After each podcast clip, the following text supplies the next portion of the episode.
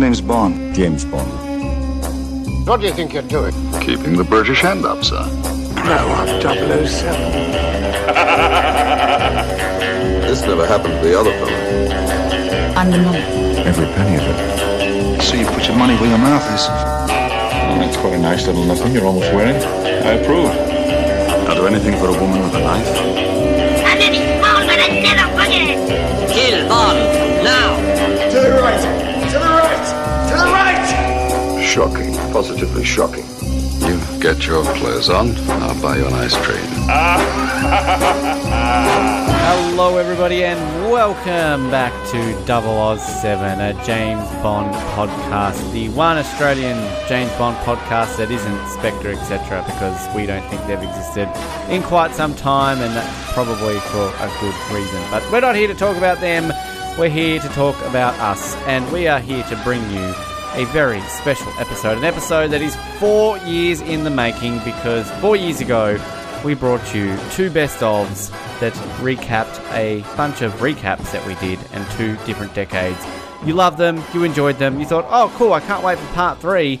And well, here we are, four years later, bringing to you part three. We've been busy, apparently very busy, because again, it's taken four years. This episode is bringing you the best bits of our movie recaps from the 1980s, covering five movies for your eyes only Octopussy, A View to a Kill, The Living Daylights, and License to Kill. These are only the official Eon ones we're covering. We're not covering Never Say Never Again. We're going to do a separate best of for our side non official movies. So stay tuned for that because you know you want to hear all about 1950s Casino Royale and 1960s Casino Royale mixed in with Never Say Never Again. They were crazy enough that they deserve their own episode. But this is going to be crazy enough for you. There's some really fun bits in the 80s, ones that you probably don't even remember, but ones that you're going to be in love with once again by listening to this. So sit back, relax, enjoy, laugh, and finally tune in to part three of the best of 007.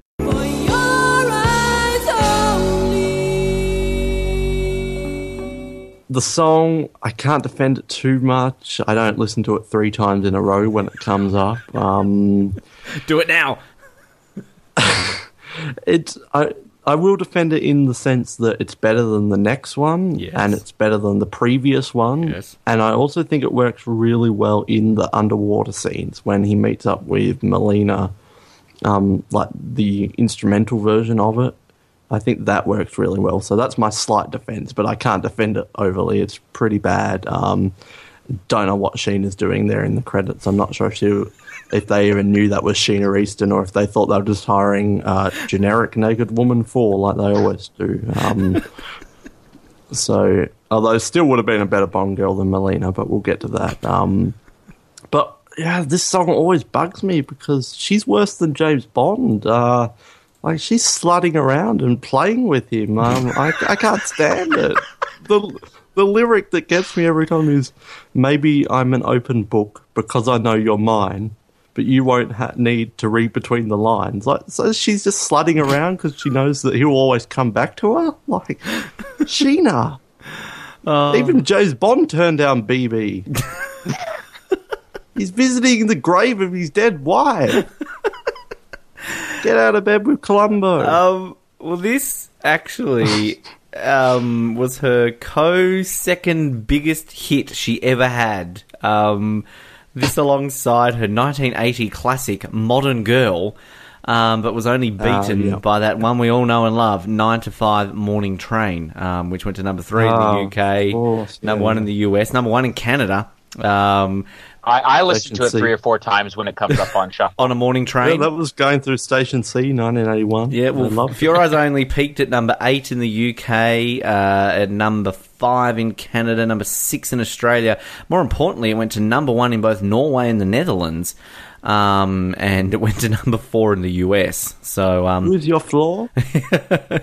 but um, yeah, no, I'm glad you pointed out the lyrics because yes, um, I, I also quite like the. You can see so much in me, so much in me that's new. I never felt until I looked at you. Like, um, so what's in her that's new that she never felt until? Is he a doctor or something? She, was she crippled. Uh, very, you know, openly suggestive lines, but um, you know, she's trying. Sheena, all right. You know, it's for her eyes only. Good on you, Sheena. She's She says for your eyes only, but then she says she's an open book. she's like You're getting over a dead yourself, husband. Sheena. She's got getting over a dead husband, just like James Bond's getting over his dead wife. She needs a lot. oh, of she's not Anya. I think Sheena Easton needs to take a good hard look at her. Um, Scottish, she is too, and of course, uh, we would get Oh, another. Scottish female singer coming up in about eighteen years' time. So, uh, well, you can fast forward to that one if we've already recorded it. Anyway, so that's Sheena. That's for your eyes only. Um, Noah's happy. The Havelocks are on a boat and they're searching for it. They're searching for the St. George, and we see the plane. Oh, it's so beautiful. It's happy. Everyone's flying. And we get to meet Melina. Is it Melina? Melina? Am I? Melina. Melina? All right, good. Mustache. Must- must- we meet Mustasha. Edit that out. Uh, out. poor Mustasha. Edit point. No, never. Mustasha's staying in there now. We meet Mustasha. Uh, we're going to get to know No. her a little This bit. could not be a trend. Um, she's on the boat. She meets her parents. She loves her parents, and the parents love her. It's so sweet. It's just, it's just such a beautiful scene. Nothing here could go wrong at all. It's just normal. And oh, what's that plane doing? It's flying back towards us. Oh, that's a bit unusual. Let's stare at it. Oh, it's getting closer. Oh, it's got guns. Oh no, everyone's dead. Um, which is just like, why is this pilot flying her? And he's all just like, how does the exchange go? Oh, can you fly me to my parents? Sure, Mustasha. Um, you know. Couldn't he just crash the plane into the boat? Then the daughter's dead. Well, he doesn't want to die. What's his game plan then? If he's Henchman, he's gonna die into the boat? eventually. This isn't like a suicide mission, like a kamikaze pilot. I'm sure he's got an ejector seat. If they can put an ejector seat in Aston Martin, I'm sure they can put one in like a plane in the Albanian Ocean. Where's he going to get ejected to? Into the burning boat fire? You're talking about going a little bit over the top. You have just turned this movie into Moonraker with one suggestion, Ben. I'm just thinking outside the box. Moonraker's destroyed Bond for me. well, imagine if this bit was in space. Um, it's very sad. Like you know, a Moustache has lost appearance. I can't stop calling it Moustache. no, we're going to get in trouble.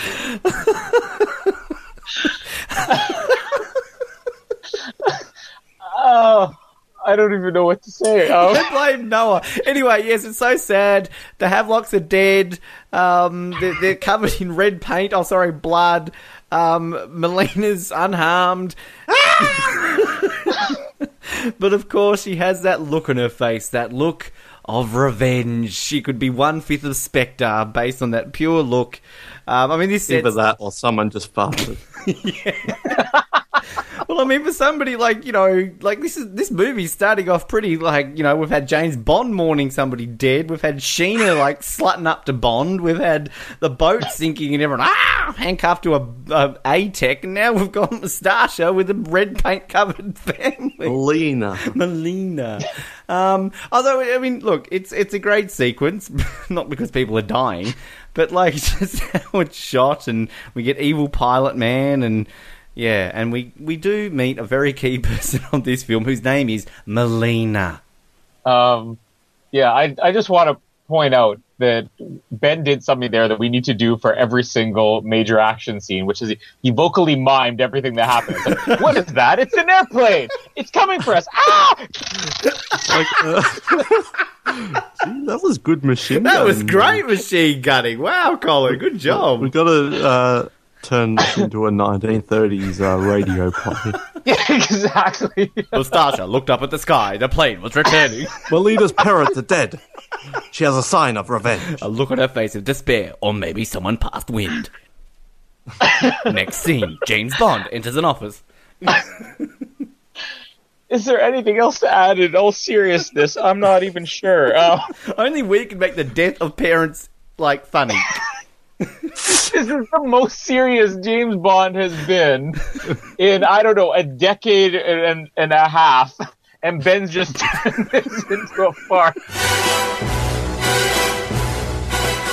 We um, see uh, him in the what are we? The horsey thing? Is it not? Are we? Am I skipping ahead a bit too much there? Do you call them horsies? What's that horse and carriage that they're in? the horsey thing. Okay, that makes more sense, but still, you call them horsies? yes. if I can just recap here and do this in uh, for your eyes only's uh, the double O seven's new format here. Bond sees BB at the ice skating rink. Whoosh whoosh. Uh, Bond, Bond beats Melina. Horsies.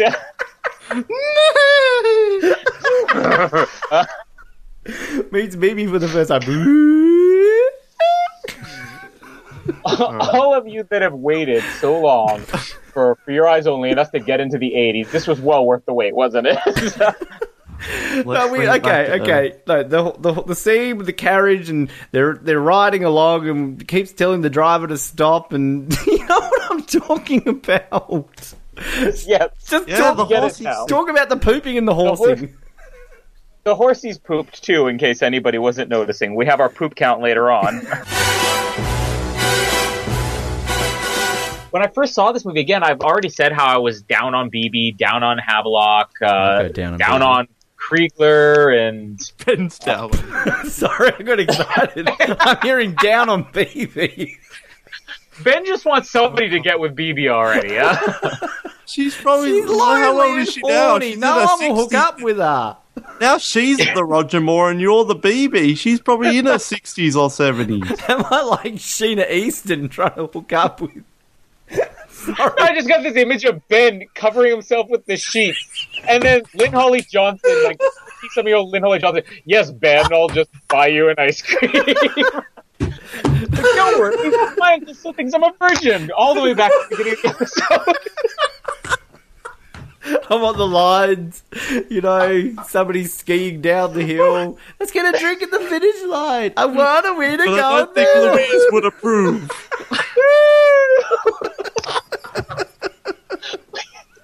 Ben, ben, you sidetracking this episode every ten minutes. I don't know how you do it. Let's talk about Columbo now. Um, I- I love these two scenes, and especially the killing of Locque would be instantly Hall of Fame if he was killing somebody who mattered, like uh, BB or something. Jesus Christ! I said I don't want to be with you. You're not winning a gold medal. Jesus. That's how BB died in this. I'm not a pedophile. Boom. No means no. Um, Nobody can ever find out I slept with a 14 year old. Boom. that would, plot twist. Um, I, that would be really uh, up if that was BB. Why oh, is you've Bond got to shooting re-edit that. That would be Bond's coldest kill if. I'm just picturing Lynn Holly Johnson in the car over the side of the cliff. Um, uh, yeah, well, Got the ice cream. I don't think your Uncle Harry would approve. um, I'm not a virgin. yeah.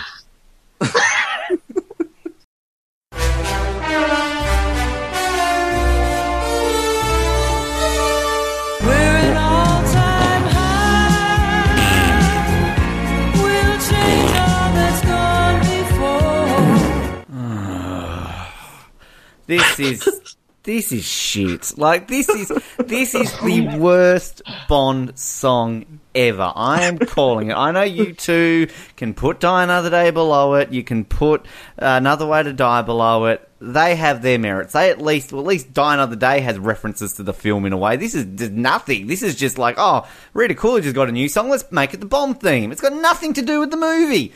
It's like the first song never to mention the name of the the movie in it, and that's just a standard now with fucking Daniel Craig films. Um, and Oh, wait, On Her Majesty's Secret Service? well, yeah, true. Um, just shut me down there, Colin. I'm on a rant. Um, like it's just it's horrible, and it's just it's not even a song that you would want to listen to in the '80s. Like.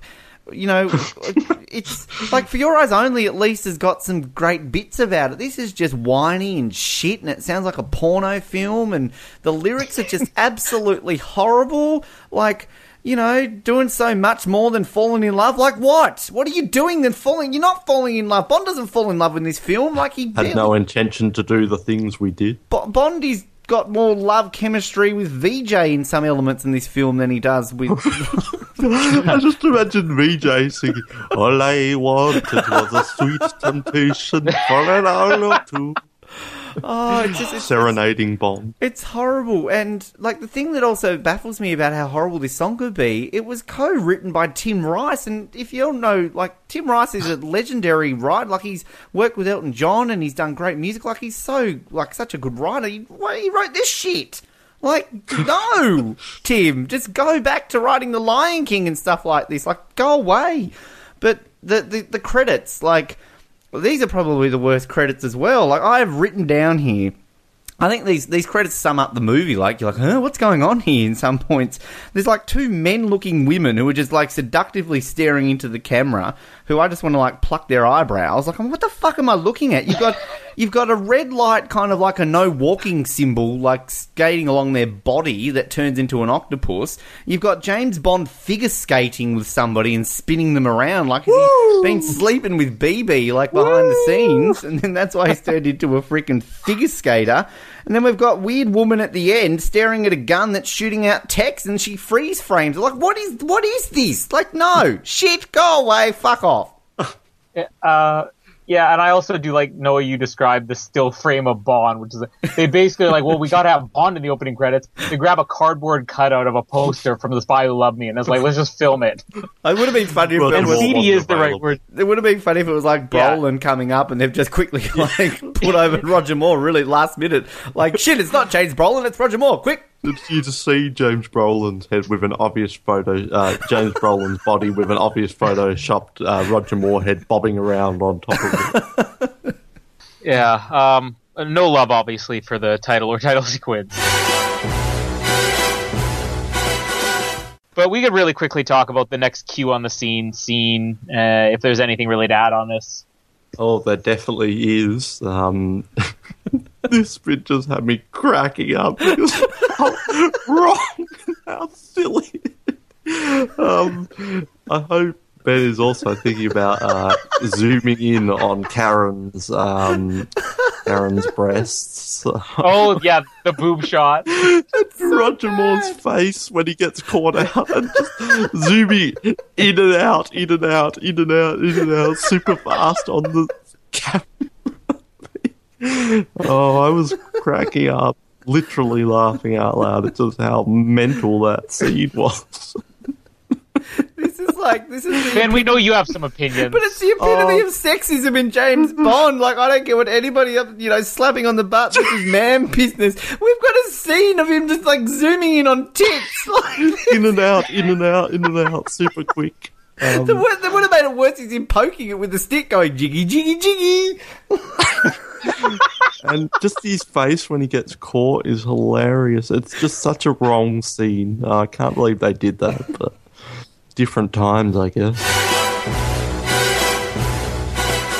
you know, we had the whole Pussy Galore and the Flying Circus thing, and here we have Octopussy and her island full of all women, and they're all in bikinis, and there's really never a question about this being a lesbian thing, you know, whereas Pussy Galore, it was for some reason. He's being a lesbian thing. I just love the the most another this like like for your Well, eyes only. For your eyes only and um, Moonrake and that weren't so sexist or like much about the women or anything like this. One of my favourite wrong quotes in this is Roger Moore. Really, sexual discrimination. I'll definitely have to pay a visit. I'm just, I'm just, I'm just imagining the travel brochure with this octopus's Island. It's a lesbian thing. Sexual discrimination. lesbian resort. Number one lesbian resort of India. Let, us okay, but let's be honest here. I can't be the only one who's thinking like, was there supposed to be a lesbian theme in this movie that was cut out or something? Like, what is the? They don't really ever give it with Pussy Galore. Again, at least in the book, they give an explanation of. You know why it's this all female thing, but why for Octopussy are no men allowed on this island? I don't really understand it. And they say no men are allowed, but Kamal Khan seems to come like with his own. Like, Well, that's the big twist. of understand the film. rules of Octopussy's Isle. He's trying to find a new wife. Um, it's, it's, it's actually it's a reality show. It's the very first reality show. It's Octopussy's Island. Who will choose 15 Kamal women, Khan? one island. Red suits and camel Bachelor. toe. Octopussy. You're not allowed. Tell me you should just say camel toe on double R seven. red suits. How are you talking about like not thinking it's a lesbian thing the whole time when these women are coming in with the red suits? I'm just like camel toe. Was that one of the I Bond was- girl names? Camellia Camel Toe. It was Camellia toe. yeah, Camellia Toe. Oh my god. No joke. I was getting up to Camellia get a drink of water. I was getting up to get a drink of water as this scene started, and I hear my wife in the background say, "Whoa! You should totally take a look at this lady's camel toe that just flashed on the screen." Camellia Toe. All right. Best bongo girl name ever. Yeah. let's move on from Miss Toe. Yeah, and- let's move on. Uh, the, the the other argument to that then would be if, if we're going back to the spy who loved me and you know Bond is saying where's Fekkesh and Sandor goes pyramids and then he loosens his own tie and jumps was Bond responsible?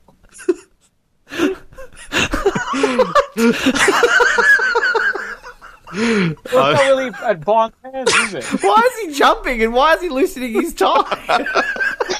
I'm not saying it's logical. oh, just because you hold on for a moment, my tie's a bit tight. Oh, he jumped! Oh no! Which pyramid?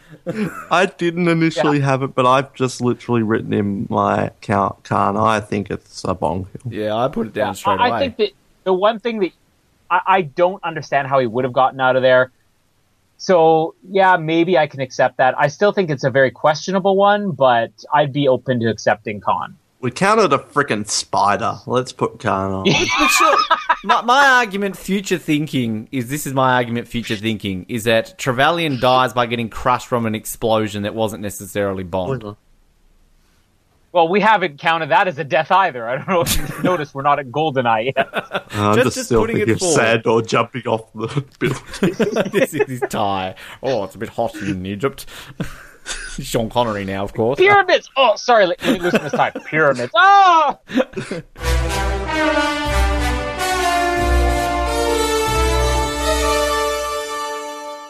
Meeting you with a view to a kill. We've had the Battle of the Bonds, and we're now back into the good stuff. And a lot to talk about this episode because not only are we on a blimp, not only do we have Mayday and Christopher Walken, we also have uh, the last appearance of a couple of staples in the James Bond universe, including one person who's done about 17,000 films, which is about half of them, and somebody who, well, we've joked about her a little bit, but she's never coming back because sadly Lois Maxwell is dead. But we are here, of course, to talk about. I don't know why I'm saying it so fast. I'm just banging out Lois Maxwell straight away. Started off with such a serious start to this uh, podcast. My name is Ben, and I'm happiest in the saddle. And I'm Colin, and the bubbles also tickle my Tchaikovsky. and I'm Noe Flex. And um, yes, all right. Good start, gentlemen. Good start. Um, a view to a kill. It is a 14. Good start. Lois Maxwell is dead. It's not funny. Jeez, I'd love to hear a bad start from you. It's sad. It's very sad. you know there's something wrong with this movie because all the henchmen that Bond faces are older than he is, which just makes it terribly awkward. While they're having their escape scene, Mayday and Zorin are having karate sex. Uh, wow. this is this is something out of Never Say Never Again, people. she need, Zora needs to go to the "You Only Live Twice" uh, yellow face station. To, like that's Mayday's fetish. Or, Karate Oh sex. yes, pretend Yeah. you're Asian. We need the saxophone Yeah. from Never Say Never Again and um, Drake just looking through the, the, the thing. Yeah, Karate it's- sex was big in the eighties. this It's launched terrib- it. This film was influential. Yeah, that's right. The in the influentialness karate of a fetish. Kill. Karate sex became a sport after this movie came out. Everybody, wax on, wax off. Oh. it was very big in the San Francisco region, at least. Uh, but What like, as creepy as creepy as it is, it sells the character of Mayday, uh, and it kind of sells the character of Zorin. I, I don't. I, we'll t- probably talk more about Mayday later, so I'll reserve some of my opinions. But the fact that you have this really bizarre karate sex scene, and then it's followed by Bond in Mayday's room, the Bond Mayday sex scene is even more bizarre. It's just I, I think just more in bed with anybody at this point is bizarre, and I just uh, it, th- Mayday scared me as a kid, and Mayday in bed with Bond, like a sixteen-year-old watching this movie. I just I I, I was I was terrified at this point. I don't think I have anything else to say. I'm just uh, terrible memories are flooding into my head now. Colin's about to leave us. Um, he's got to go. Yeah, I, I, I should have brought up the sex scene a little bit more, but um, yeah, I, I feel Or or not. Yeah, I don't think you need to. Uh, That's enough detail. the scene, the one bit though that kind of gets me. Maybe this is a, a fast forward to Skyfall, but the the shot of back with like how muscular Grace uh, Jones is. The scene when she's on top of him, and because she's got the short hair, I'm like, if you ever want to know what James Bond having sex with a man looks like, this is the part where you look at. Like, I'm like, wow. Um, I just and Grace, Jones, Jones? will never appear on Double Oz Seven. Thank you, Ben. not to take away from Grace Jones. Grace Jones is amazing, but it's just that it's the think you did just take away from It didn't mean that. You know what I mean. Don't take my comments out of context, please. out of context. You just called her a man. Said she looks masculine from behind when naked. Um, anyway, um, we get the scene the next morning. Wow. Mr. Mayday uh, is asked. Let's not start this moustache thing again. Mr. Day. Um, the idea that there was these experiments with steroids and that they keep mentioning him as being like having the super freak and he's supposed to be really strong. I'm guessing that's what the karate sex scene was supposed to show, but Zorin doesn't lift a, finger in this movie. Let's do the super freak. Can't you um, don't take home to mother? Super freak. and there goes Mayday. She's a man. A super freak. Karate sex, karate sex. Let's have Karate karate sex. Yow. Hi, hi. Ah. Karate sex. In a G string. She's not a man. super No. Now that's There that's goes the problem. Goku. He's also a super freak. If Duran Duran had turned this down and Rick James had done it, that would have been the theme song to a beautiful. I'm Rick James, bitch. Yeah, this whole sequence, um, Bond ends up making dinner. He makes a quiche. Oh. Can I just say I love quiche? Do you guys like quiche? Quiche is good. Yeah, Keisha's pretty cool. Quiche is amazing. Like, I don't have it nearly as often as I should. isn't there like a book or some famous thing saying that men, real men, don't eat quiche or something like that? But fuck it, I. I don't Quiche give, is awesome. I don't give a shit. Quiche is awesome. Like, who doesn't like quiche? I'll be a, a fake man then. I don't want to give up quiche. Like quiche is quiche is the bomb diggity. Like it's amazing. Um. Screw that book. Anyway, and then no, uh, no, I was going to say Noah.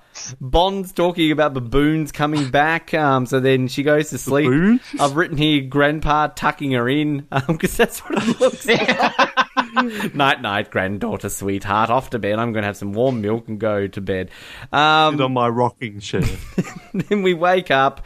It's morning. That's usually what happens when you wake up. Um, unless you're, you know, old and sleep in. I think just sum this all up with James Bond makes a quiche.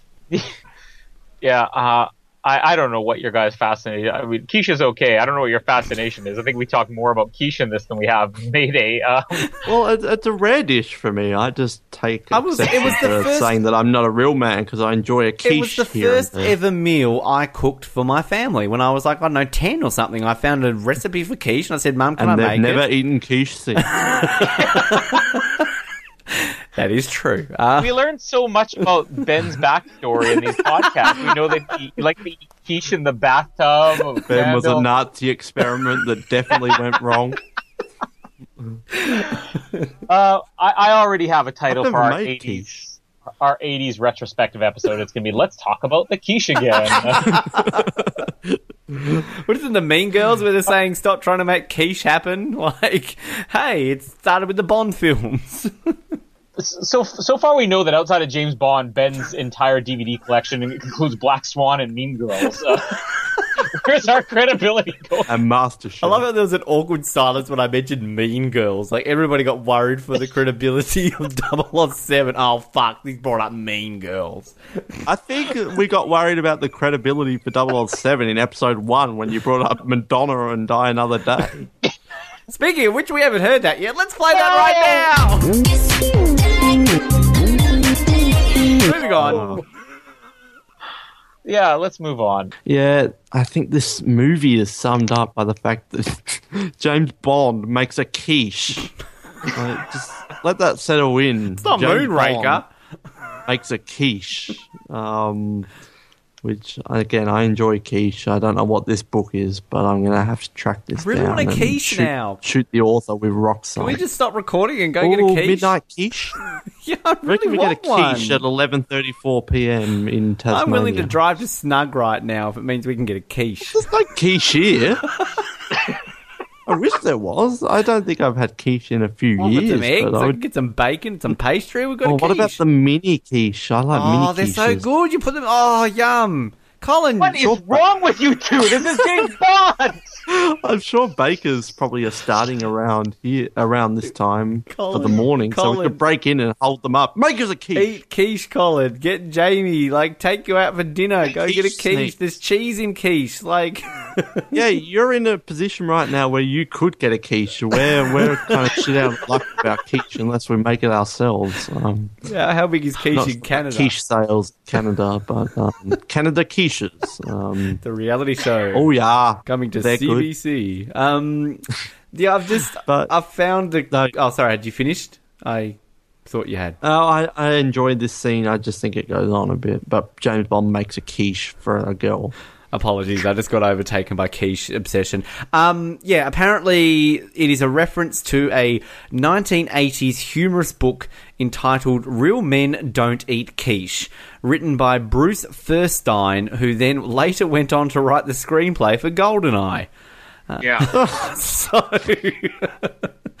there's a weird connection. Um, I couldn't have been Die Another Day so we could bag him out more. You know, it's actually funny. Uh, we're talking a lot about last in this film. You know, last Roger Moore, last Lois Maxwell, uh, last time we see a quiche ever made. But um, martinis. It's a, it's a pretty unusual name, James. It's not like Yeah. a lot of people have it. James is my middle name. Um, Touche. Anyway, um, no martinis. One martini. Hang on. Where was the one? Pre-title sequence. He says, "I've got the martinis." But he didn't say shaken, not Ah. stirred. We've had Well- plenty of martinis without shaken, not stirred in the past. What? Yeah, I'm with Noah. That would count. Oh, get out of it. But it's a freaking martini. What do you mean? Get out we of don't it. have okay if if you're looking if anybody listening is looking at our page right now it says martinis not martini shaken not stirred Well, if that's the case, if then we're we, if counting he just only says shaken, Bond not and he doesn't say James well, at the end of it, we can count that. No, we've got to go back and change the martini All right, count then, because we've counted about four martinis without Settle, shaking, petal, not keep stirred. your quiche on. Um, now I think we've got a record here when it comes to um, diddly daddling in the bedroom department. Four, which is a is this this is a record, isn't it, for an Eon film? It's a tied record. What's the top? What's the other one? Did he rompy pomp with? Russia with Love. He got two gypsies. Uh, Thunderball was it? He got four as well. Oh, I swear he's only had four in this film. Oh no, you only live twice. He had four. From Russia with Love, he had four. I think you're making this up now. From Russia with Love, Our- Tanya, the our- two gypsy ladies, and Sylvia. That's four. Ben, you are the one who updates the website, and you have four on from Russia with You Love. only live twice. Aki. All right, both of you um, shut up. Let's move on to kills. Um, Helga and Hold Mr. Bruce. Ben's credibility is just going out the window this week. it went out the window when I started talking about Mean Girls. Now, um, So who were the four? It was Oh. Stace random woman in Iceberg. Bathelberg girl. Barthoberg girl with Martini, yeah, Mayday. Mayday, and Paul Paula. Paula Tchaikovsky. Uh, kills three. Five. Uh, no. No. Yeah, I have five. There's the two in the helicopter at Yeah. the beginning. And then there's Zorin, and we've we've counted in the past. You might as well count the two guys who go down with the airship at the end too. Yeah, they're bomb kills. Yeah, But doesn't no? Well, I didn't count that because he lit the di- the guy in the blimp lit the dynamite. Bond didn't do oh. anything to do with it. We're They gonna have to basically- go back and change every kill. No, but this if is we're a not bit different. that. Bond didn't had any role in them dying. You you didn't count the guys. well, in... he didn't have any role in Kamal Khan dying, and you were arguing for that But- but last we week. didn't And you count- counted the Lotus kill. But we didn't count the moon. Well, we didn't. They didn't count. We didn't count. Which he had zero to do. But we with. didn't- I was questioning whether you would count the guy he kicked in the shin earlier in the movie. We didn't count Moonraker guys going over the waterfall because you said that that had more to do with it than this bloody kill. We did count them. but Bond tied the blimp up. They were dead the second that blimp was tied. But but, Bond tied the blimp. but he didn't. Bl- oh, It's whatever. about intention. Five. You're idiots. Let's put it this way: if it wasn't for James We're Bond, they'd idiots. not be dead. Bond killed men because his Lotus car alarm malfunctioned. We're the idiots. They are more va- they are more valid kills than this. These are Bond kills. Go back and watch This that is- kill video count that I shared, and they do not include this, and they include the Lotus bombs. They agree with me. They're, Yeah, they're and smart. they also got pretty much everything else wrong per every film. Yeah, let's let's let's remind the audience that this is Ben Waterworth, who just starts out most climax by saying, "I don't even know. I put down 86." I put down thirty for the warehouse. Yeah. At least I tried to count the warehouse, unlike some. Um, all right, That's so actually- with Start five, on the warehouse. This is always an argument. That's what's funny. I need a fucking on, that was so Bond kills. Those ones. Um, all right, Yeah. so five, four, one, two. So that brings up the total. So he went from fifteen in Octopussy to five. Jesus, he's getting old. Um, 164 kills in total. Now we're up to 39 um, roots, uh, eight martinis, which is his first in a while. Then. And 16 Bond, James Bond, and obviously we'll give a Roger Moore total at the end of the 80s. How many Zorin kills were there? Uh, oh, fuck. Oh, what do you want me to guess? Come on, off I the top just of your put head, down man. Give 30. us the number. 79. 50. I put thirty down. Don't know if that's right. 79. All right.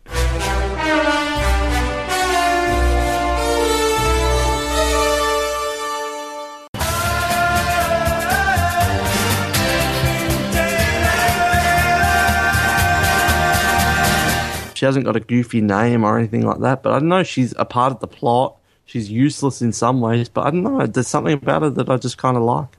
Well, I'm not going to call her uh, monobrower, which I've written down here, Oh, but um, well, she's got a bit of a I didn't monobrow. Look, um, don't go off at me, but whatever. Look, I'll get to her. in a Don't second. go off at you Um, for calling her monobrower. Monobrow? You've already Up, are you okay. So far, so far Nastasha? we've understood that the Bond girls in this movie are men and mono brows from Ben. I thought she And then was I have a very fondness for men. I didn't notice. Yeah, it. and terms Ben of- likes to look at pretty Daniel Craig. He's my mobile phone backdrop picture. All right, just I want to shave his chest. No, look, it's Can we please start over?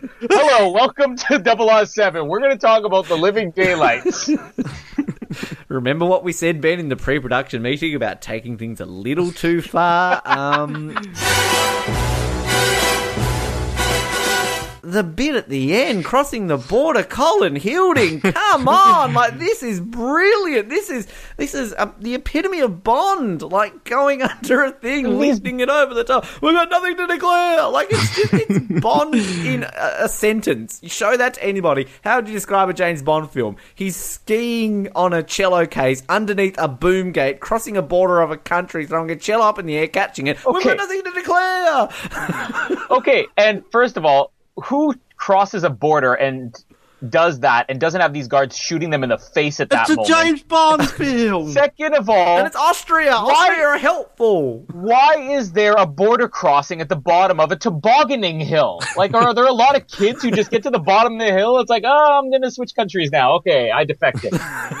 There's no purpose for it to be there. It's just this is the moment where it gets too ridiculous, and I'm with it with the the driving barn and the lasers even, and even riding in a cello case. But there's no reason for this border to even be there. And then they just toss it in the air. We have nothing to clear. Oh, it's just too But too it's dumb there because it's funny and it's a Bond film. And it I is wasn't laughing. One of the only, one of the only couple of occasions that Dalton has a good one-liner, so don't take it away from him. I don't know if that's a good one liner. We have nothing to declare. Uh, yeah, but he's it's on on a a famous- t-shirt. Yeah, Timothy yeah, that's right. It's on we have nothing to declare. famous James Bond one liners. We have nothing to declare. it. He's at a Picture border Dalton and with they're cello. skiing through, and it's a punny, funny joke. It, it, it's an okay joke, but I mean, even Jonathan Ross isn't putting "We have nothing to declare" on his best James Bond one liners. Okay, okay, Noah, slight win. We've gone from him going, "Oh, this is terrible," to "It's an okay line." So He'll be loving this by the end of the episode. he'll be wearing the t-shirt too. We've got nothing to declare T-shirt. If anybody really wants a 1987. 007, yeah, if anybody wants a 007 merchandise section, we will make a "We have nothing to declare" T-shirt if you're willing to pay for it.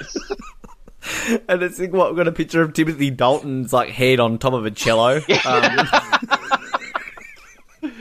And where's I'd the, wear uh, that t-shirt. scared the living daylights out of her T-shirt? We need that with his weird smirky grin thing.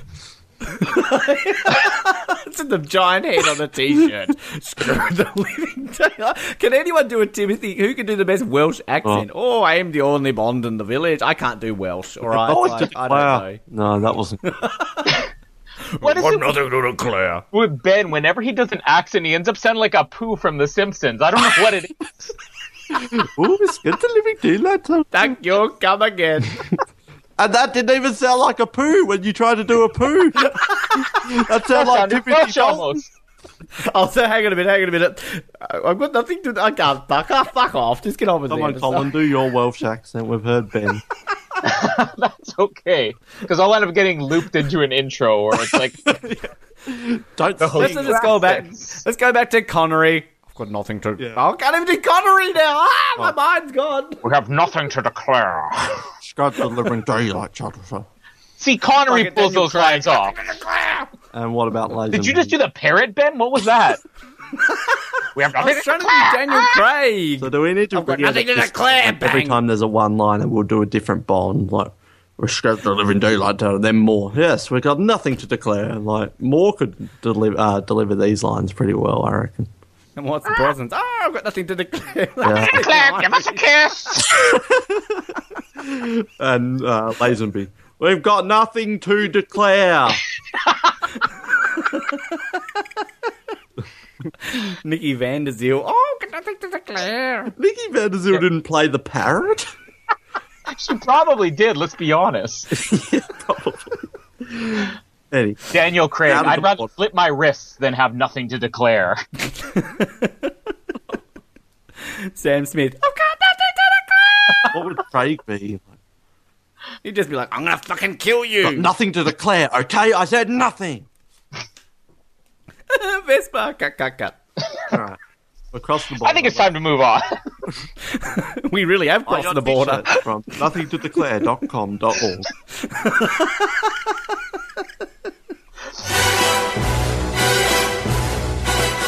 So we have a couple of we have the Koskov pool party where I don't know why he pushes that random woman into the pool for no reason. Ah, Oh, it was the 80s. Yeah, uh, Didn't have any cocaine on it. that was that was one of the big gimmicks of the '80s. Pushing women in pools. That's right. That's why we oh, had. that Koskov. That's why we had all those women lying in the jacuzzis, jacuzzis, and the. Uh, Is that what they call them in Canada? That's, where, that's where all the cooties, the girl germs are in the jacuzzi. Oh, not in the jacuzzi. Oh. well, yeah, Ben's Oh, already. he We know Ben's pool. already suspicious about Koskov, so that's what he's doing. It's like, no, a woman, no, In the jacuzzi. jacuzzi's into the pool. What are we even talking about? This episode. Get your episode jacuzzis off of me. Stick with some Fear Eyes Only Part Two. Dalton on a roller coaster, basically going wee. The most awkward thing I've ever seen, and it feels this whole Bond and Carl falling in love, which is just so awkward. Them at the carnival together. Um, I do like the, the the scene with Saunders' death by death by sliding door. That scene was fantastic. Saunders dying was the best. It was, uh, and again, even to make this even more convoluted, the whole idea they're trying to sell this uh, death to spies, the Smersh thing, still. So they have it on a balloon because I don't know, an explosion and a sliding door. There's no chance at all that Bond is going to miss a balloon floating around. Like, how is that balloon even there still? This, they're leaving the most obscure clues. Uh, but Saunders is dead. Uh, the Amazing Race or something. He's gone all over the world following the clues. Teams must survive being slammed into a door. James must ride the bumper cars before chasing after Smersh. Yeah, and then we have um, uh, the. I mean, Necros is listening to the same song on his iPod again, which I like. And I don't know if we There's also an iPod in the 80s, the wow. Pushkin scenes here, but um, no, we'll save that because there's a bit of a chase afterwards. So, yeah, all this, and uh, I I believe this. I didn't put in my notes, but this is the section of the movie where Kara uh, does. Uh, we know she sleeps with Bond, but does she get turned here? Is this where the turn is, or am I ahead of it? I think it's a bit later on. Yeah. no, isn't it? Isn't it here when they like do it in the Ferris wheel? Oh no, that, yeah, that comes after later. Well, no, that's where they do it. Yeah, I'm talking about her turning. Yeah, they they may um, get the jacuzzis on, but that doesn't mean that she's turned. Well, Bond might have turned her around at one point. You I could don't know. sleep with Oh, uh, man. Helga Brandt. oh God! You always put me in it, and then you blame me. Well, you just said turn her around a bit. I love that there's What it's not just turn her around. I love that it's turn her around a bit. It's not just a full 180 swivel. It's just a bit. Let's do it about 90 degrees to start with, and we'll work our way up from there. Oh, I'm I'm so lost on the scenes we're talking about. Let's just talk about everything in this section of the movie, uh, up to when Pushkin comes in. Uh, I don't buy the chemistry. I don't buy them suddenly falling in love because even if from Bond's side, he's you know he's doing this all as a mission. This is where the writing's a problem. It's all a mission for him. You don't have any scenes where he's like, you know, seems to be really be falling for her. And she's 100% devoted to Koskov still at this point, and then just all of a sudden she sleeps with him on a Ferris wheel. Um, I don't even know what's going on in this episode. Let's just talk for a while. Um, yeah, I just really can't take James Bond on the bumper cars too serious. Ugh. Like, he started playing paintball at the beginning, and now he's on bumper cars. Um, uh, Dalton. Um, oh, I don't know. the fair scene. I definitely see what they're doing. They're trying to show character development of those two getting closer together. But did they have to do it at a circus, like fair kind of thing? Like it's just a bit silly, like the wee on the uh, roller coaster. bring back more. Someone needs to edit that in. Um, but I do like that they put the effort in to show that these two are getting closer together and Bond posing as Koskov's friend to try and get information off her while she's slowly like beginning to trust him. I don't know if it was done the best it possibly could have, but I like that they put the effort towards that. Um, and then Saunders getting killed. Um, I think they needed a canned studio cheer there when Saunders got ki- killed. Uh, no one was sad about the death of Saunders. Um, but then you have to wonder who's the poor so- sod working at Smersh who has to do the printing of balloons. Like, who is the one who gets that crappy job? That oh, come on, uh, Gregor, we need ten more Smersh balloons for this mission we're about to go on. Like, where did they get? Did they? Was that like a stall at the fair? Like, print your own tag on this um, balloon, and they just quickly got it done, or something like. Yeah, I'm reading far too much into it, but it's hilarious that they keep leaving these clues around for Bond to eventually hunt after them. Um, yeah, so I'm mixed feelings on this scene. I appreciate what they're trying to do, but at the same time, it's Bond on bumper cars.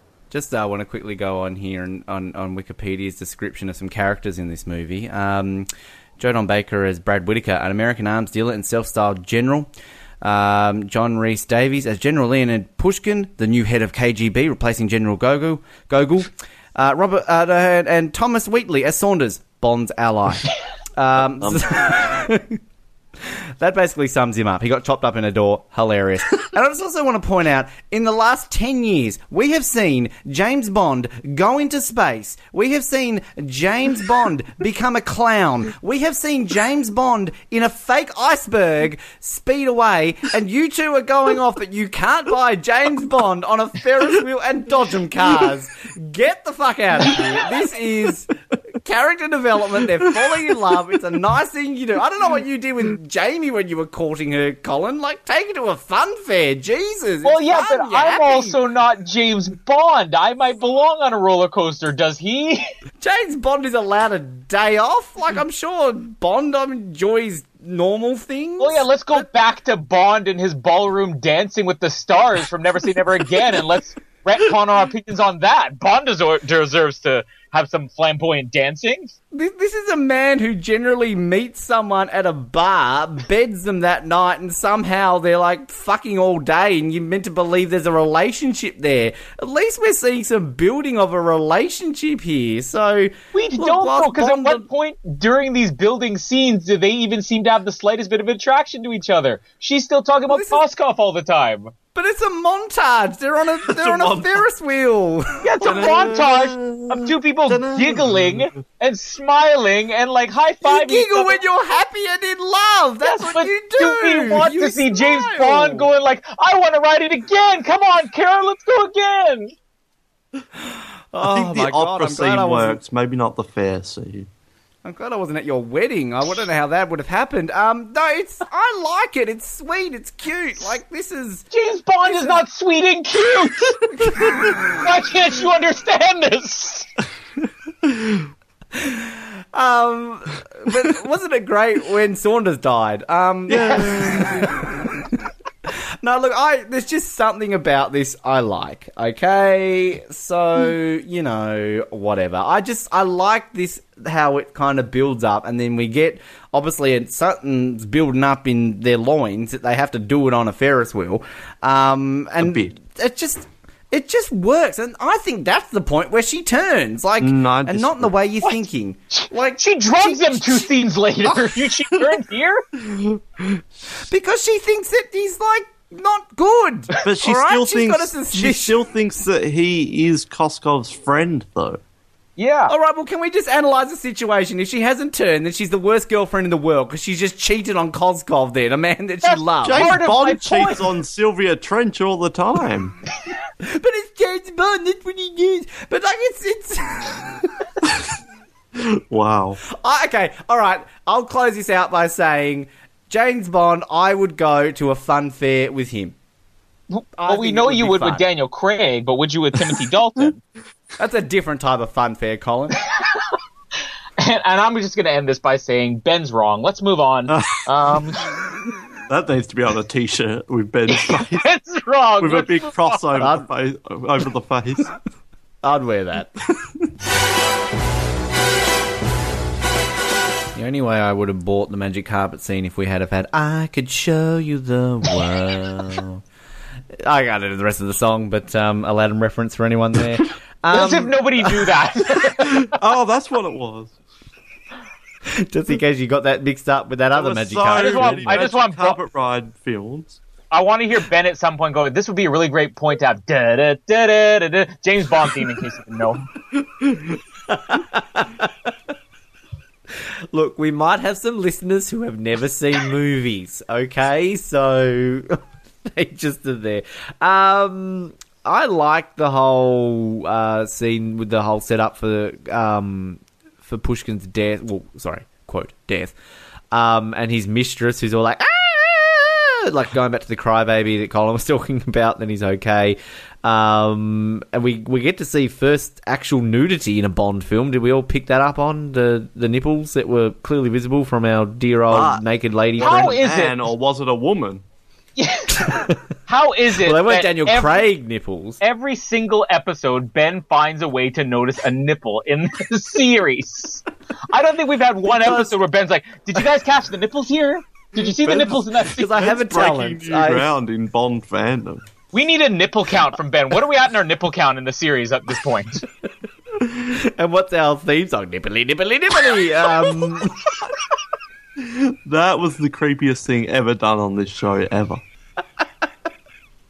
I told you I'm an edgier Ben Waterworth in this episode.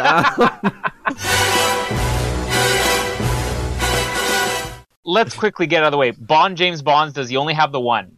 Yeah, and it's an awesome one. Yeah. Yes. I don't know if it was. It was okay. Um, but let's Jake, go to martinis. He has two in this. I've got Yep. three. What's the third? I've got two. Well, what are the two? and then I'll try and tell you the third. Oh, that was actually fighting back this time. I love that because I've, I've listened to a few of these now when Colin's always got the "What's the third? and Noah usually backs down, but now it's Noah's one actually that you don't Well, what are the see two? it, but they allude to it. So Well, Tell there's me the one where you and see not. somebody make it for him and they're shaking it. He goes just the way I like it. There's the other yeah, one where he that orders. counts. Yeah, I know. I counted Oh. that as one of the two. Okay. Nah, no. Next one. And then there's one where he orders it at the beginning. Um, I didn't mark where it was in the movie. And then she makes him one. Yeah, Isn't the that poison. the one I was talking about? Where The poison. It's got Well, it's poison, in poison, it, but is it's it? still a martini. is that the one I was thinking of where she made it and he says that's just the way I liked it? I no. I think that's that scene. I think that's that bit, isn't it? What other bit Yeah. is? And then he orders it at one point. Yeah, we've Right, gone that's that one. two. so if you're good on counting, you'll realize that you're missing the third number. Yeah, and Must be one of mentions Felix's hookers. Shaken, not stirred at another point. you're just making this up now. I'm not making it. All right, I'll I'll have gladly put two in, but we're wrong though. It is three, but I'll put two in if you want to, but it's wrong. You need to Well, you're take better notes next time. It's outvoted, but it's wrong. Um, so you. Well, we'll do we'll do like this. Colin. Yeah. No, I'm We'll happy do- to go with two, but just know that it's wrong. If you can go back before we record the next episode and point it I out to us, wanna we'll do revise. Life's too short to look for the third martini in the living usually- He daylight. says recording Wait, a wait. three-hour podcast. Yeah, we spent about 20 minutes discussing Guy in the Grass at the beginning of Diamonds Are Forever, and life's too short about one martini.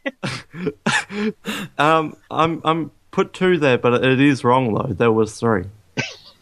It's well, not I say a put two debate. in It there, was and wrong. that's right. All right, it's wrong, but put two down. For the first time in this episode, I agree with Colin. Yeah. and All then- right. This one, there's no way we're screwing up. Unless we're counting Koskov's uh, tongue hockey with Bond, it's only one for the Kiss Kiss. Was she the only? You're joking, aren't you, Ben? The woman at the start. Oh, He dropped in and made a phone call on her dad's But cell he says make it two hours. We've implied no. more than that. We Oh, I, you I know didn't what? count it, but I actually think Ben's right. I'm changing mine to Yeah. two. I didn't count it, but you're right. Yeah, I uh, yeah, that's that's a fair argument. For once, you made a good argument, to Ben. ears. You're breaking wow. down here. And can we put martinis was up to three quick. now? Then No, No. he has three martinis. so it's not even. A Ben actually made an argument. You're like, there was the one where he ordered it, and then there was the one where she made it for him. That's three. Unlike the martinis, there are only two women in this film. Where were the other women? Like this was very man-centric film.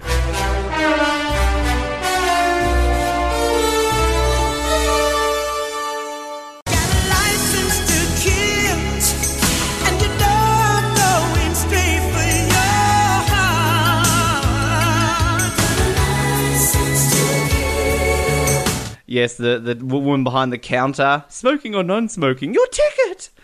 like, oh well, he's off. And I love how Bond automatically assumes the one drug lord that could have escaped is definitely Sanchez. In Miami. And It is Miami. yeah. There's only one there, really. yes. And um, uh, the one the, the one bit you talk about cringeworthy line honeymoon. I hate the like that always makes me cringe when Dalton walks in the room and sees her and and he's like Dilla. Just the way he says it, like, Dilla, Dilla. Dilla, dilla, dilla, dilla. I just imagine all the outtakes of Timothy. Can you do it one more time? Mix it up a bit. Dilla!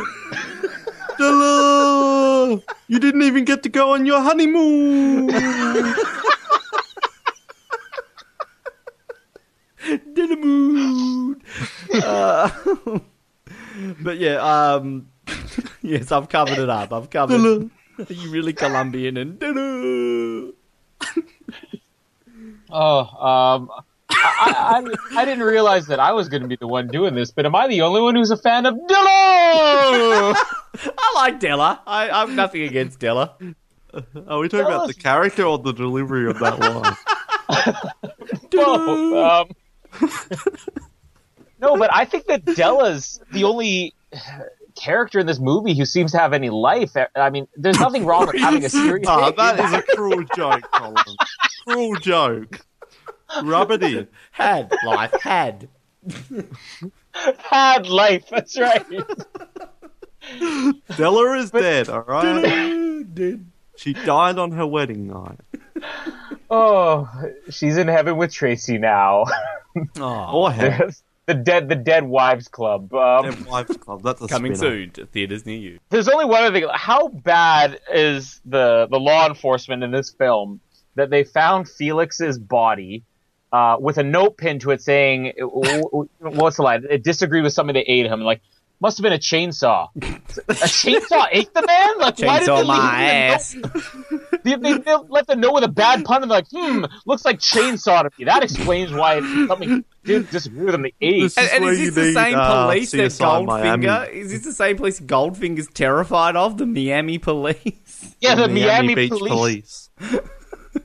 yeah, this Yeah. is where you need the uh, David Caruso to come in. Uh, he disagreed with something he ate him. Must be a chainsaw. Chainsaws. Dinner!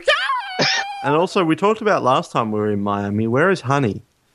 Shouldn't she be at the uh, at the wedding? Because she was friends with Felix too. Honey's like 80 Oh. by now. And where's Dink? Yeah. Dink was in love with Felix. Is Dink Della? Della is Dink. Della Dink. Dink. Yeah, that, that's her first name. That's Dink's first name. Is Della Dink. DD. There's so many puns in there. Yes, she really is DD. Dink. Yeah, Della, Della Dink. Dink Figured it later. out. Della Dink live. we finally a saw genuine Dink lighter. we finally saw Dink and Felix get together. We've solved the mystery of Goldfinger now too. Della Dink lighter. Their first wedding dance was underneath the mango tree. Oh, I'm glad we figured out who the mystery of Dink then. Um, Mystery she's of dead. Dink. Della Della Dink is dead. Uh, we'll start with Sanchez. Uh, I do like Sanchez. I don't love Sanchez. Uh, I think that there are some issues with him. He could have gone down as a great villain. I think he needed a little bit more eccentricity. I don't think the iguana really works. It's it's kind of just that moment where you're watching the movie and you're starting to feel like, you know what? There's just not a real quirk here with this this villain. I want you know, something like the, the scar from Blofeld or the third nipple from Scaramanga. And they're like, I know what we'll do. We'll put an iguana on his shoulder. like it's, there's really no logic to it It's just whatsoever. like It's green paper mache is stuck to his arm. Iguana! yeah, exactly. iguana! So, But is it real? I- I'm gonna- Like, I couldn't tell if it was real because it looked incredibly there are fake in moments some where it was scenes. moving. Yeah, I just think iguanas don't move a lot. I remember watching an iguana for a week once, and like they could just be still in one spot. Is spot. that all you did?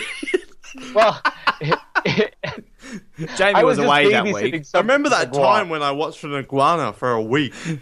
On the I know Iguana you channel. watch it. I wasn't sitting there like my eyes pinned open. I gotta watch it. Six more days to go. Work No. Uh, I was orange plant. babysitting an iguana for somebody. You were babysitting an iguana? like somebody went away for a week and they're Someone like, was "Hey, can just you-" going on a Who has a to iguana in Isthmus Canada? City, and you had to babysit an iguana. Oh, That's oh, right, yeah, when they're Colin, off- when can they're you look after this- my pet Iggy iguana? How many of iguanas have you guys watched? Okay, let me tell my story.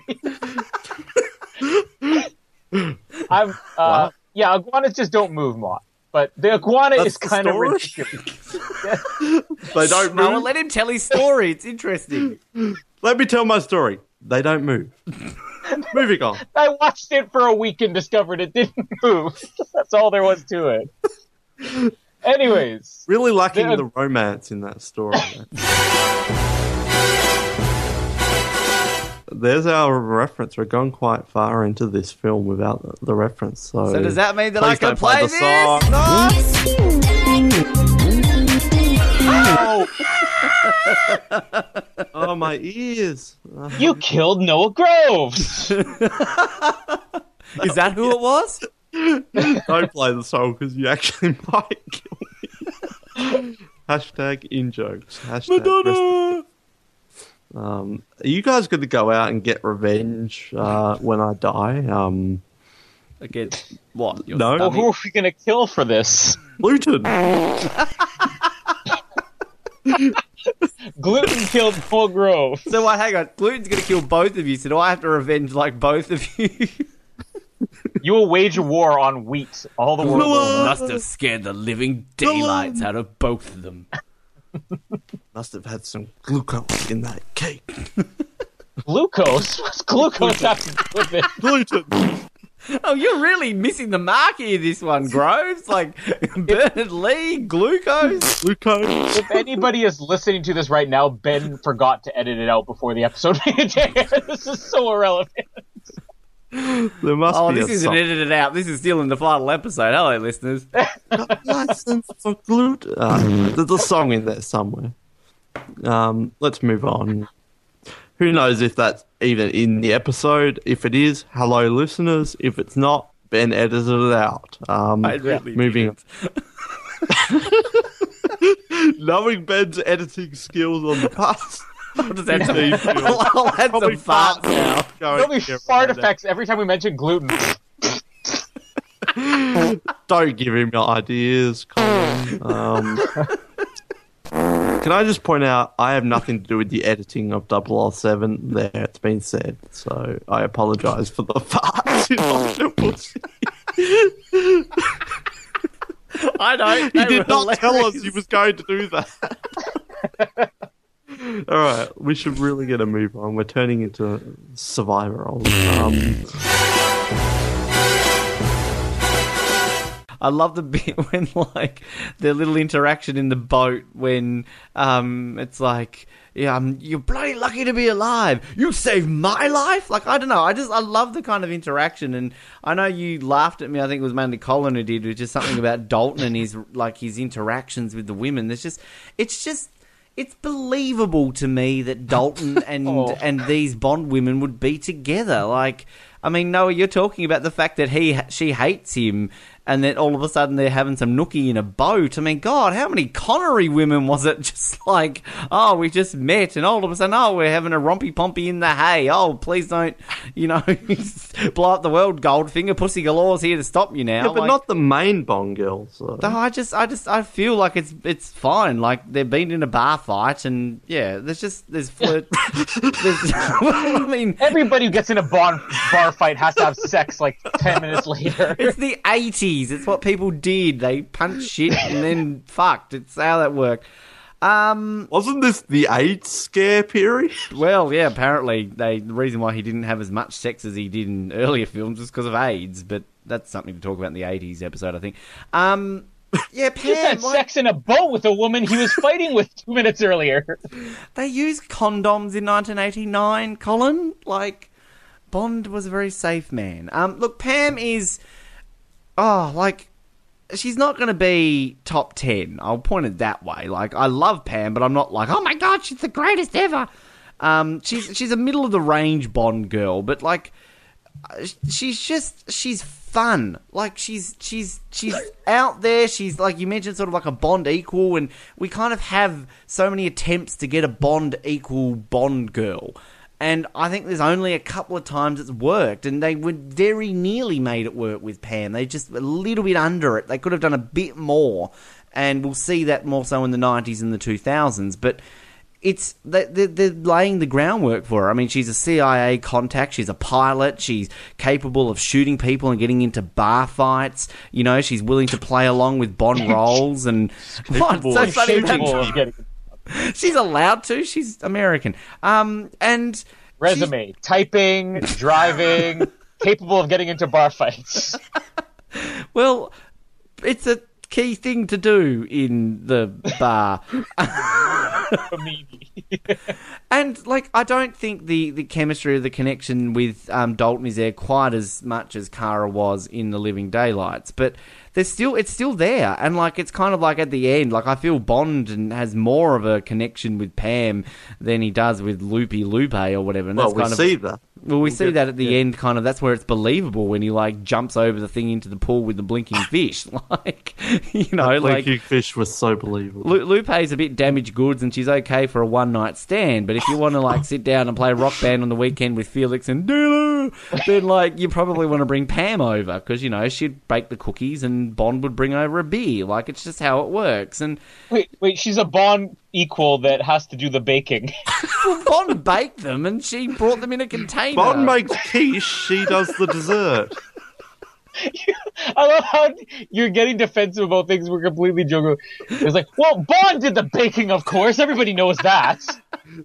We're Two not even talking quarts about this sugar. film. We're talking about like uh, things that didn't happen in this film. and Yeah, that's how good this film is. Is that all of our opinions are based on things that could have made it better. And I think just like Bond her, baking. her her point in the plot, like you know, obviously she helps get Bond down to I- Isthmus City, Which we don't and, see. Um, you know, helps kind of uh, with bribing Wayne Newton, which is clearly a key plot point. Um, but then like flying at the end too in the in the tanker chase, like I just love me It was very Pam. helpful there. I, I, I think Pam's great, and the the one thing though that I really like in terms of like the 1980s hot chick, like there was a, a big thing in the 80s, wasn't there? Was short haired women. Like you know, I, I, I for one am not much for short haired women. Good on them for having short hair, but um, Hello, short-haired women. like you know, keep her with the long hair early on. like, Samantha Bond as Moneypenny, GoldenEye, long hair, yes, short hair. World is not Judy enough Dench would have been so much Old- hotter if she just Judy had a Dench is old. Like, if you're old, you Oh, have so short you- hair. Old people, old women are allowed to have short hair, but young Well, women are not. could you imagine? Is imagine- that what you're saying, Ben Waterworth? Gra- Granny Dench with long hair. I don't think it works. Granny too well. Dench. Oh. Didn't she have long hair in Riddick? She just looked like you know an evil grandma wench. Like whereas like in Grandma wench. Judy Wench. just shut me up, make Colin talk, Yeah, please. stop talking. You love Pam. No, that's okay, on. Ben. We need to hear more of this. I'm just gonna go over and colour in my colouring book. Yeah. Colin, All right. tell us Um, about the time you babysitted in the Guam. yeah.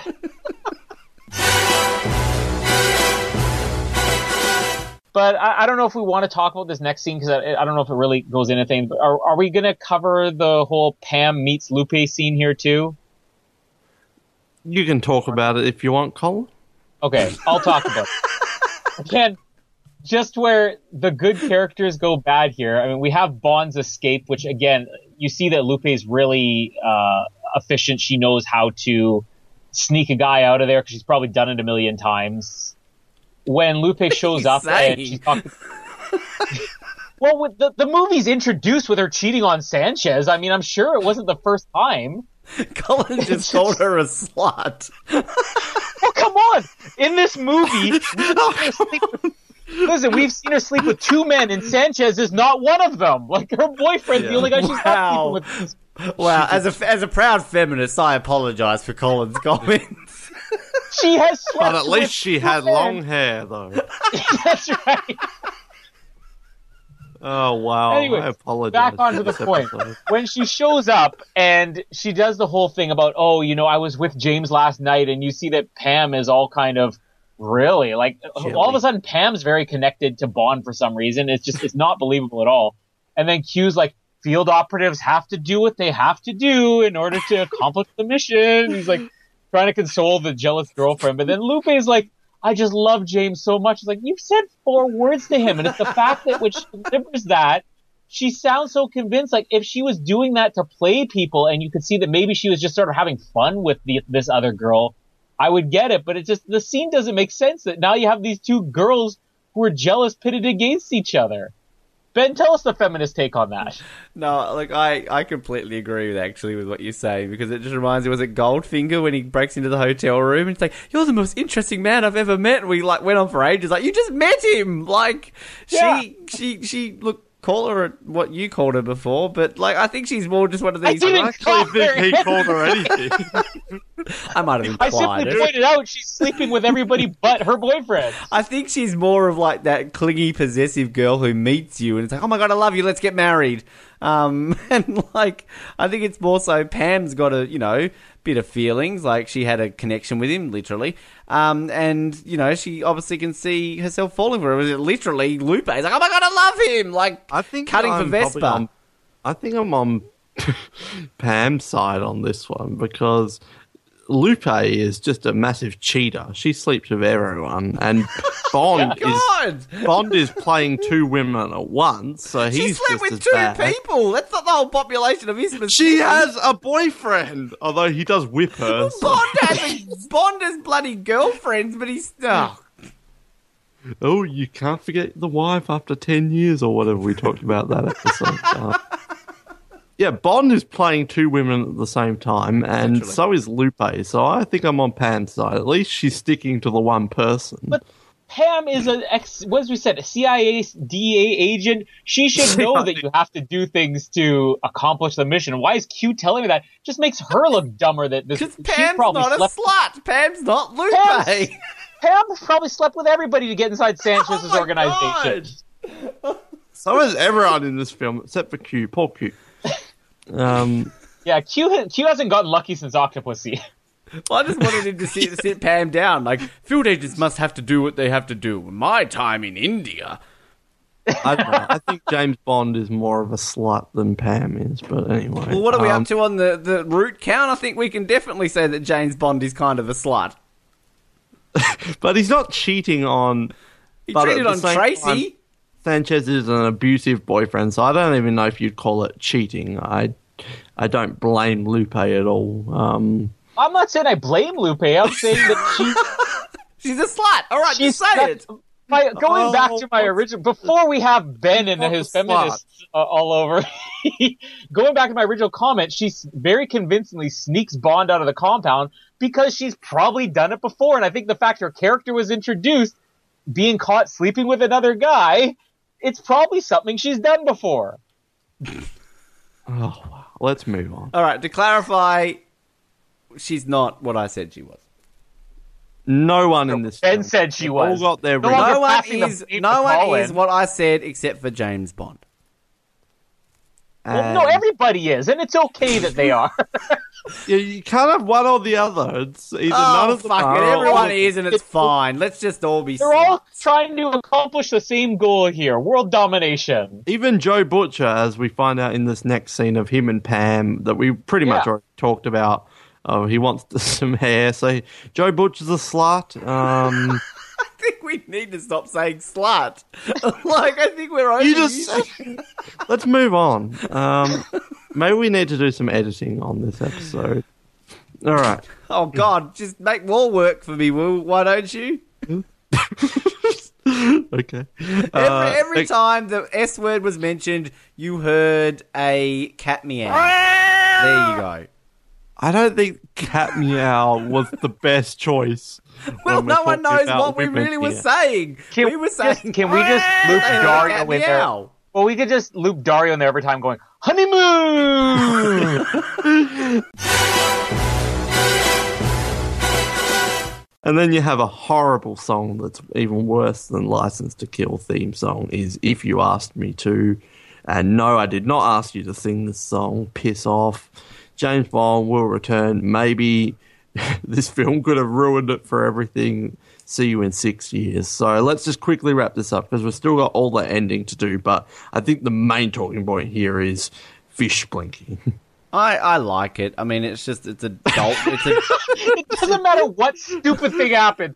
Oh, I, I I think this is pretty good. I got a defense for this. I'm sorry. I just re-listened to the Moonraker episode, and the half the things that you two are defending in it, like you can't judge me for this. Um, I am. And I will. it's an interest. It's just it's it's a, it's a Dalton ending. Like each Bond has their each actor has their endings. Like we had that with the Connerys. Like oh, let's just root under a parachute. You know, the Moores were you know attempting re-entry, and Margaret Thatcher, and you know, um, well Oh, that Brosnan's is famous badger blinking at the end of the living daylight. Brosnan's endings. yeah, you say this is a Dalton thing. He had two films, and it's the only time something stupid happens.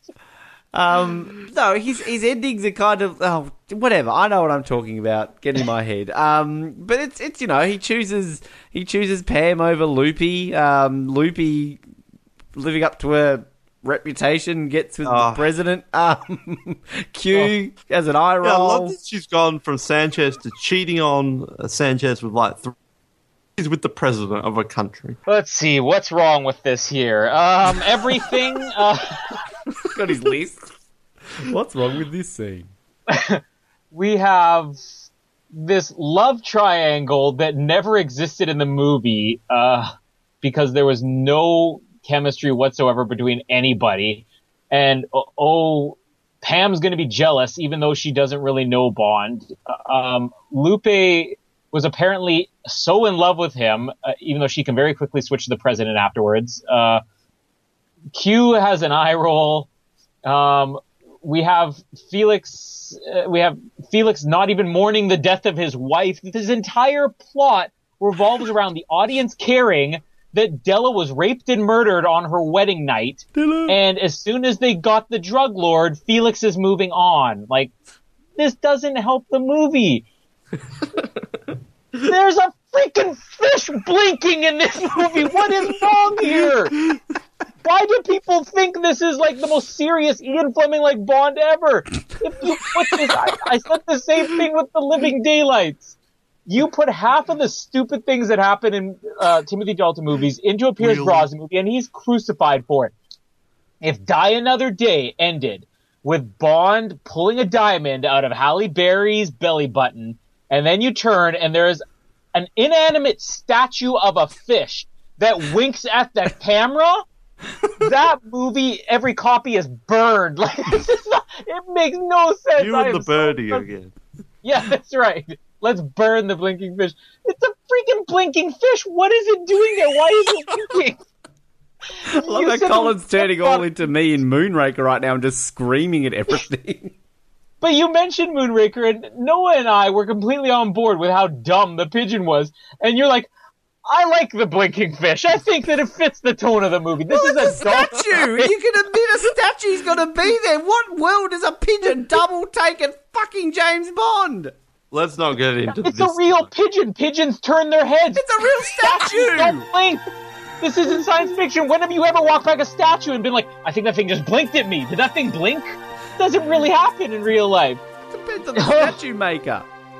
the most realistic. Oh, I'm so confused. This is this is the most bizarre thing. This this is ending again. Uh, all those fans, Timothy Dalton, the dangerous hard edge Bond, that has a blinking fish um, statue. If this were a blinking fish, it would be one thing. This is an inanimate giant statue of a fish winking at the camera to signal the end of John Glen and Timothy Dalton's era. Enough said. Alright, let's move on to our final things. Um, um, this has been one ride, that's for sure.